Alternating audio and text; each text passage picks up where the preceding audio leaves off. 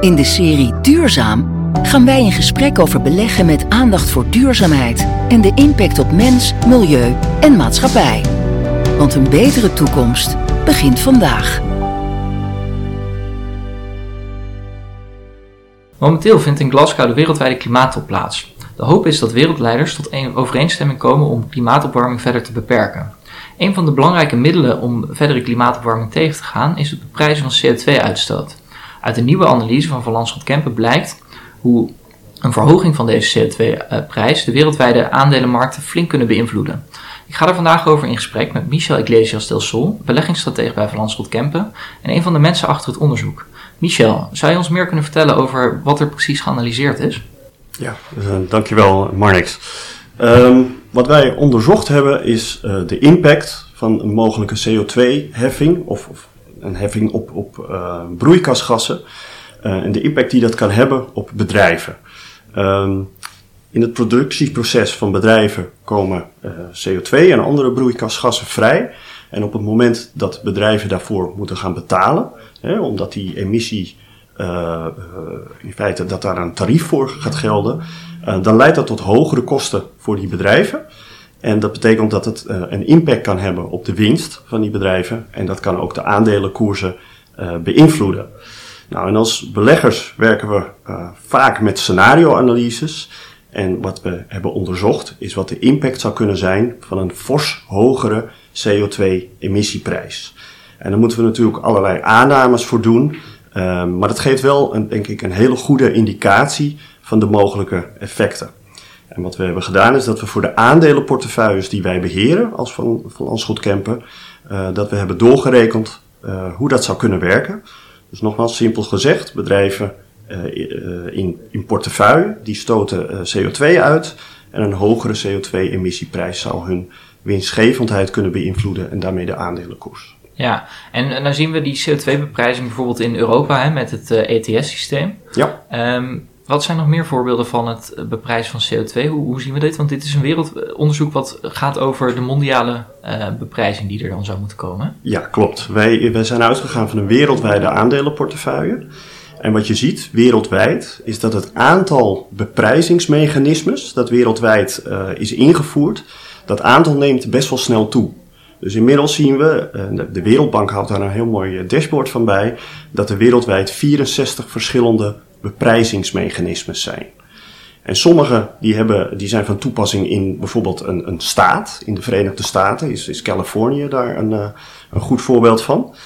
Um, en sommige gelden voor een land. Nou, China heeft bijvoorbeeld net een, een nieuw systeem ingevoerd. Uh, dat kun je interpreteren als het warm draaien met een administratief systeem. Want de emissieprijs daar in China is op dit moment nog heel laag. En het bekendste voorbeeld is het uh, systeem in, uh, in, de Europese Unie.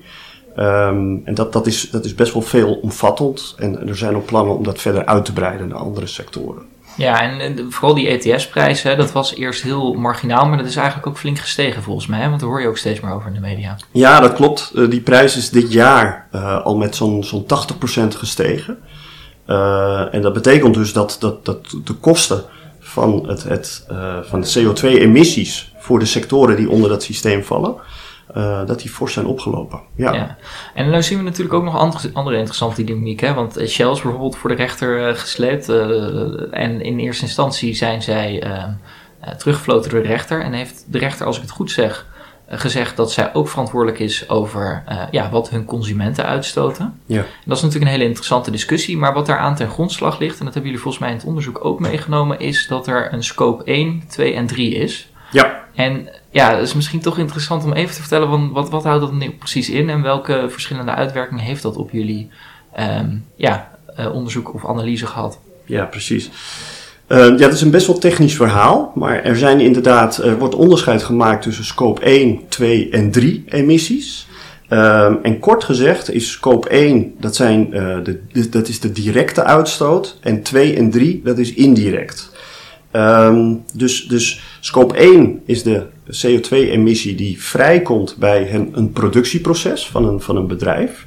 Scope 2 is de emissie die vrij is gekomen bij bijvoorbeeld de elektriciteit die dat bedrijf uh, gebruikt. Dus die is ergens anders vrijgekomen. En scope 3 is, is, is in nog meer mate is dat indirect. Um, dat zijn bijvoorbeeld ook uh, de emissies die vrijkomen bij het gebruik van de producten. Dus als je bijvoorbeeld een, een, een voorbeeldje om het wat duidelijker te maken, bijvoorbeeld Volkswagen. Scope 1 is de emissie die vrijkomt bij de productie van die auto's. 2 is bij de elektra bijvoorbeeld, de elektriciteit die ze gebruiken bij de productie. Maar 3 is ook de, de emissie die vrijkomt bij het gebruik van Volkswagens. En, en dat dat is ook bij de meeste bedrijven is die, uh, die scope 3 het, uh, het, grootste gedeelte van de, van de emissie. Ja, want dan pas wordt het interessant voor Volkswagen om elektrische auto's te gaan uh, produceren. Precies, en, en er zitten ook allerlei du dubbeltellingen in. Hè? Want als een, een ander bedrijf een, een Volkswagen gebruikt in het productieproces, dan is dat voor dat andere bedrijf eigenlijk scope 1, terwijl het voor Volkswagen scope 3 is. En er zitten dubbeltellingen in, maar dat is eigenlijk ook helemaal niet erg. de vraag is wat voor type emissie een bedrijf eigenlijk ja, voortbrengt.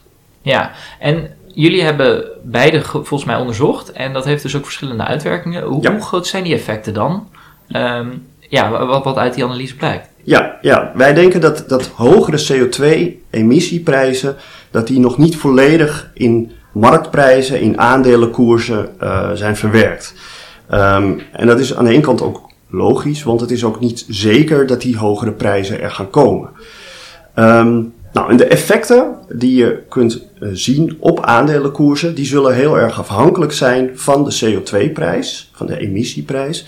En ook of die alleen van toepassing gaat zijn op scope 1 en 2 emissies, of dat het ook scope 3 is. Want wat ik net al zei, dat is vaak, die, die scope 3 is best wel een groot gedeelte van de, van de totale uitstoot. En wat wij hebben onderzocht is dat wat het effect zou zijn als de wereldwijde emissieprijs, let wel, die bestaat niet een wereldwijd, het zijn allerlei verschillende systemen, maar als wereldwijd de emissieprijs verhoogd zou worden met 75 dollar per uh, ton. Um, en dat, de, de impact daarvan op aandelenkoersen hebben we onderzocht. En die 75 dollar, die hebben we niet zelf verzonnen. Dat is, um, het IMF heeft, heeft twee jaar geleden aangegeven dat zij denken dat de minimale prijs op 75 dollar zou moeten liggen, zou liggen om de Parijsdoelstellingen te behalen. Um, en dat hebben we vervolgens dus uh, geanalyseerd. En als die prijs alleen op scope 1 en 2 emissies van toepassing zou zijn, dan denken wij dat aandelenkoersen met 4 à 5 procent zouden kunnen of zouden moeten dalen, gegeven de impact op de winstgevendheid. Als het ook uh, de prijs ook voor scope 3 emissies zou gelden, dan is die impact niet 4 of 5 procent, maar zelfs 20 procent. Ja, en dat zijn dan wel um, aandelenkoersen van bedrijven die natuurlijk veel in, um, met CO2 te maken hebben. Ja, dus dat is het gemiddelde voor de gehele aandelenmarkt, die 4 of 5, dan wel 20 procent. Uh, natuurlijk zijn er, overigens zien wij dat, dat uh, bedrijven in alle sectoren daardoor geraakt zouden worden. Alleen de ene sector wordt wel zwaarder geraakt dan, het, uh, dan de andere sector. Maar gemiddeld genomen zijn dat de percentages die ik net noemde. Ja, en dat is natuurlijk een behoorlijk groot effect. En nou, nou dacht ik dat jullie niet alleen hebben gekeken voor die 75 euro, maar dat jullie verschillende scenario's hebben meegenomen. Want dit is dan uh, nog een redelijk positief scenario, want er is ook nog een veel negatiever scenario mogelijk, dacht ik. Hè? Ja, dat klopt. Um, eigenlijk denken wij dat een stijging met 75 dollar niet voldoende is dat werd in 2019 werd dat berekend. Sindsdien zijn we alleen maar verder achtergeraakt bij de doelstellingen van Parijs. Um, en je zou ook kunnen verwachten dat geïndustrialiseerde landen uiteindelijk een hogere prijsstijging zullen moeten doorberekenen dan, dan uh, opkomende landen. Dus wij denken dat de uiteindelijke prijsstijging veel hoger zal moeten zijn. En dat betekent dan ook dat de impact op de aandelenmarkt veel groter zal zijn. Dus we hebben ook gekeken wat de impact van 150 dollar prijsstijging zal zijn. Uh, en dan komen we op ruwweg de dubbele uh, effecten op de aandelenmarkt. Dus een, dus een aandelendaling van ongeveer 8% als het alleen voor scope 1 en 2 geldt. Of zelfs richting de 40% als dat voor scope 1, 2 en 3 geldt. Ja, en dat is natuurlijk interessant, want die, um, uh, dat betekent dat dit echt een risico aan het worden is. Um, is dat nieuw dan? Of was dit al een risico? Hoe gaat dit meegenomen worden? Ja, dus in, in zoverre is dit nieuw dat we dus zien dat die beprijzingsmechanismes, dat die, dat die uh, steeds verder uh, in, in steeds meer streken, steeds meer regio's worden ingevoerd. De Europese Unie heeft ook nieuwe plannen om het systeem verder uit te breiden naar andere sectoren. Ook om het aantal beschikbare emissierechten sneller te laten dalen, waardoor de kans toeneemt dat die prijs daadwerkelijk gaat, uh, gaat stijgen. Het is denk ik wel belangrijk om ons te realiseren dat dit niet een eenmalige schok zal zijn die we gaan zien, denk ik. Hè? Want die, die emissieprijzen die worden geleidelijk wordt dat ingevoerd en geleidelijk worden die prijzen ook uh, verhoogd. Dus de, de precieze impact die ga je niet van de ene op de andere dag op de aandelenmarkten zien. Uiteindelijk ga je dat niet, niet, kun je dat niet precies uh, meten. Maar het is een risico. Um, het is een van de grootste transitierisico's die wij op dit moment zien ja, voor de aandelenmarkt. Ja, want dat is natuurlijk het fundamentele verschil ook met bijvoorbeeld de coronacrisis. Hè, dat dat meer een hap uit de economie neemt en dat dit uh, eigenlijk een transitie is naar een totaal nieuwe economie. Um, waarin uh, dit gewoon een blijvend verschil is natuurlijk. Ja, ja, eens. En, en wij denken dat, dat je vandaag de dag als belegger, dat dit wel een van de voornaamste risico's is uh, waar, je, waar je rekening mee dient te houden. Ja, en dan hoor ik je praten over uh, toch vrij hoge uh, CO2-prijzen. Ik kan me ook voorstellen dat, ja, we hebben nu die klimaattop weer. Um, er wordt ook door mensen gezegd, er wordt alleen maar gepraat. Uh, wanneer gaan we nou eens echt over tot actie? Ja. Hoe, hoe, reëel acht je nou de kans dat ja, 75 euro stijging of, of 150, ik moet trouwens dollars zeggen, Amerikaanse zijn... dollars waar net in uitgerekend. Ja, we hebben het in dollars uitgerekend, maar het, het Europese systeem uh, dat, dat luidt natuurlijk in euro's. Dus ja. dat maakt op zich niet veel uit. Maar hoe reëel is het dat dit met 75 tot 150 euro gaat stijgen volgens jou? Ja, als je dus ziet wat, wat met de prijs in de Europese Unie is uh, gebeurd het afgelopen jaar, dan zie je dat die van 20 naar 60 euro in dit geval uh, is, is gestegen. Je ziet dat, dat ook recentelijk zijn er weer allerlei rapporten uitgekomen waaruit blijkt dat we steeds verder achterraken bij de, bij de klimaatdoelstellingen uit Parijs. Ja, wij denken dat er uiteindelijk dat, dat er wel dit soort maatregelen zullen volgen.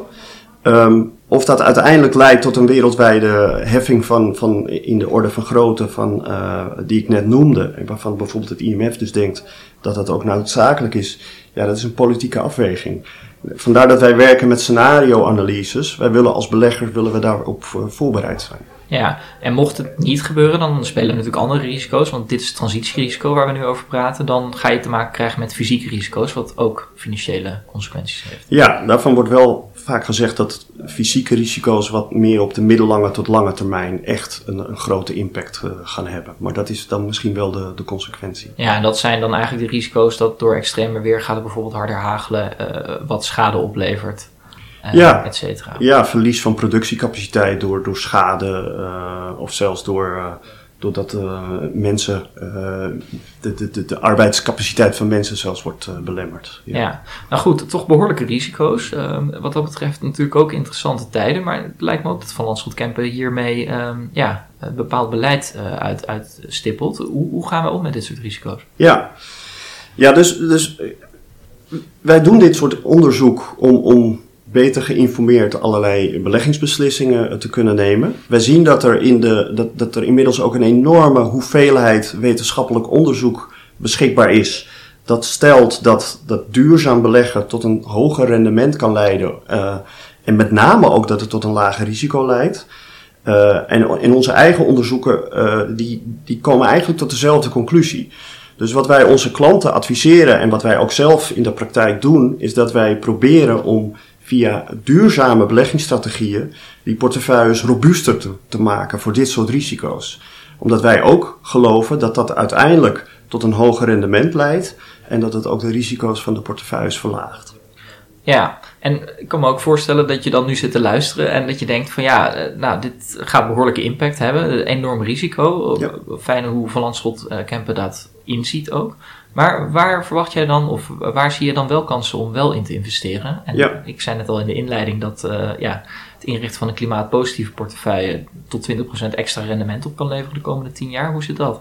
Ja, dus ik denk dat dat op twee manieren kan. Uh, er zijn allerlei duurzame, nou, in dit geval hebben we het over aandelen, duurzame aandelenstrategieën beschikbaar gekomen de afgelopen jaren, zou je kunnen zeggen.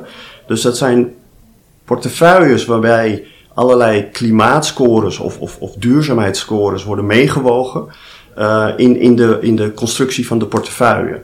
En wat wij hebben gezien is dat als je een algemene duurzame strategie hanteert, dan leidt dat tot een, een, een lagere gevoeligheid voor dit soort hogere emissieprijzen. dus die schokken die ik net noemde, uh, die nemen met meer dan een, uh, met ongeveer een kwart nemen die af. Dus die, die schok die, die wordt een kwart kleiner als je een algemene duurzame uh, beleggingsstrategie volgt.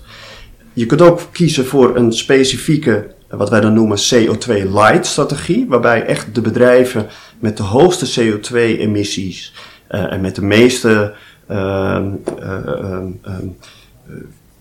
fossiele brandstoffen op de balans, waarbij dat soort bedrijven worden uitgesloten. Als je zo'n specifieke strategie hanteert, dan worden die schokken meer dan de helft kleiner.